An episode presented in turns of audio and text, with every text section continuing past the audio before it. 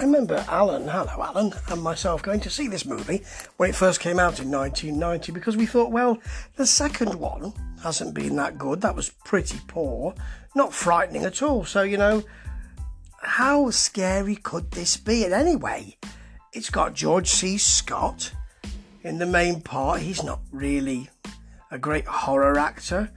And, you know, you've got William Peter Blatty, who, of course, is a great writer, but directing this. And we thought, well, it's his first big directorial job. So, how great could this be? It's not going to be that scary, is it? And then we came out of the cinema two hours later with our pants full of poo poo. Because this movie, Exorcist 3, is an undiscovered gem.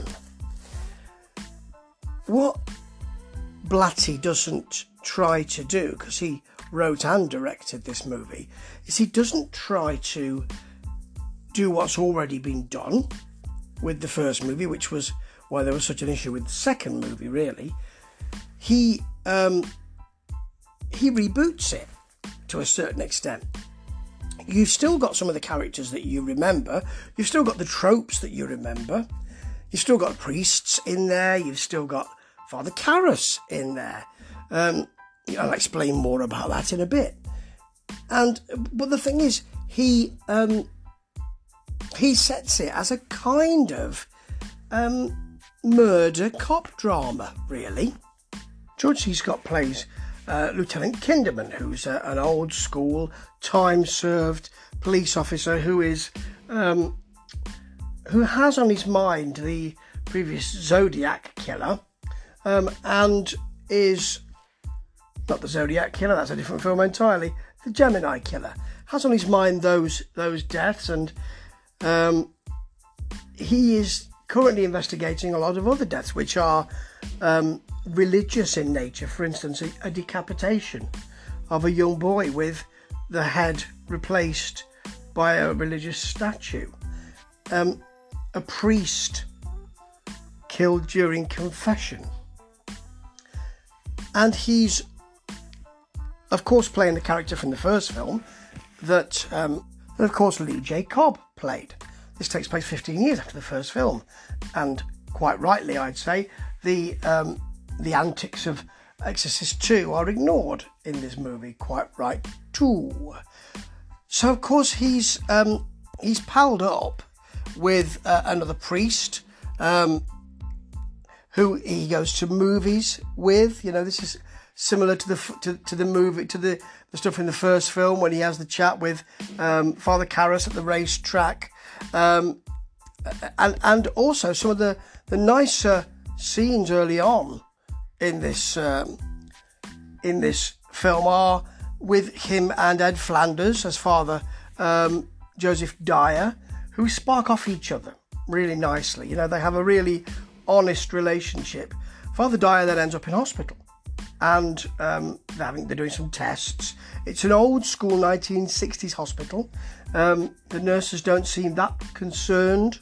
Uh, there's a variety of um, of odd odd nurses and odd behaviour, and the rest of the film, more or less, takes place in this hospital, and it seems the mental ward that is uh, attached to the hospital.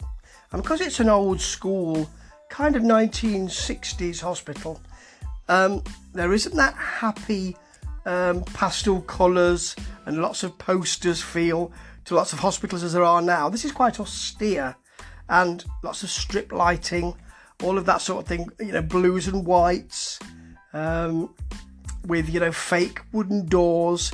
Quite, it, it's quite a good setting for this kind of um, film because nothing can really take your eye. Well, of course, as you might expect, the um, the lovely priest dies, and um, all of his blood is arranged in neatly in cups on the tray by his side. It, it, obviously, um, Kinderman is affected by this, and George C. Scott plays his general sort of um, it's almost as if the cumulative years of having to deal with this kind of behaviour and this kind of murder and death have really finally got to him, and he starts to snap at people. At this time, also, he goes to see patient X. And when he comes in there first, we think, what? What? Seen him somewhere before when he's first visited, but he goes in and has a chat with him, and it's Father Karras, who, of course, dies at the end of the first film after, take, after having taken the, the demon into him and thrown himself through the window rather than kill Regan. Um, and that person is played by Jason Miller. So, you know, you got that link, um, but very quickly he becomes the real patient X who calls himself the Gemini Killer, who can't be the Gemini Killer because he fried in the electric chair. But he's telling George C. Scott, William Kinderman, you tell everybody that I am the Gemini Killer. And he is played with real intensity and and some real all-in quality by Brad Dourif. Now it's very it's quite difficult to to play. You know this this part has long monologues of ranting and raving, and um, there's not a lot to grab onto as an actor, and he really does give us highs and lows in this. He really does try to leaven it with some entertaining stuff and actually quite manages it. He's what he's intensely and eminently watchable here. Very quickly, a nurse in the um, in the hospital is murdered, and more about that later. And a, a doctor, Doctor Doctor Temple, who's before uh, Kinderman comes to see him to uh, discuss an issue with him, he's got something on paper that he wants to read back, and he may be being controlled by Patient X, the Gemini killer. He kills himself, and the bodies are piling up. Then the Gemini killer or Patient X tells Kinderman that he is being controlled by the Master. The Master being that demon or those demons that were inside Regan who are furious at being cast out by Father Karras.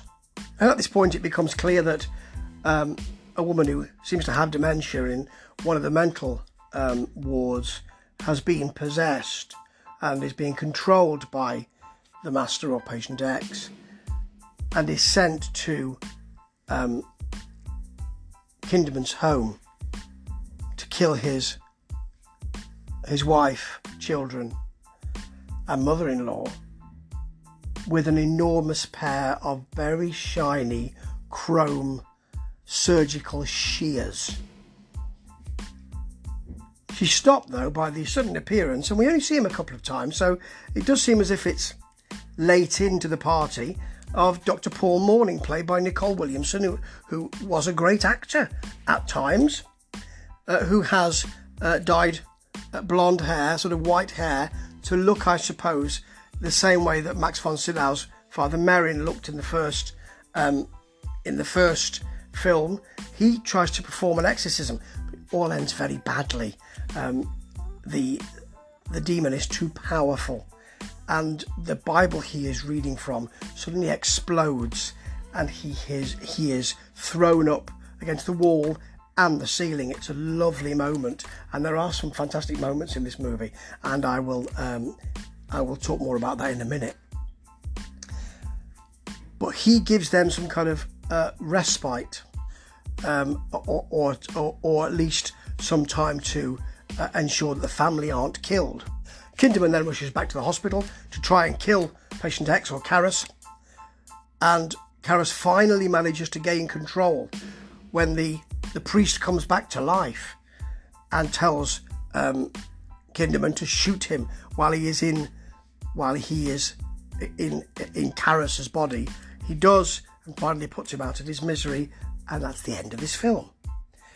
Now there are some issues with this. What you do when you make it a cop drama is that you make it look a bit like a made for TV movie, and it is a bit like that, and you make it look smaller than it should be. You know, you know, uh, we are Legion becomes we are a couple of people. So there is that issue. The whole thing is a little bit more parochial, if you like.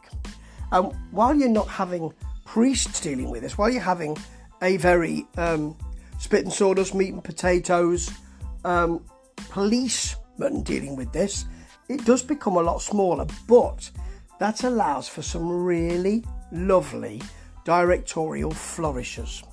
For instance, just out the corner of your eye, a moment when he's walking up the stairs in a um, in a very very lovely baronial hall, and there's just something you you see out the corner of your eye with statues. There's a lot of um, images of statuary here. Statues crying, statues opening their eyes. It, it really is a lovely uh, image and quite a frightening image.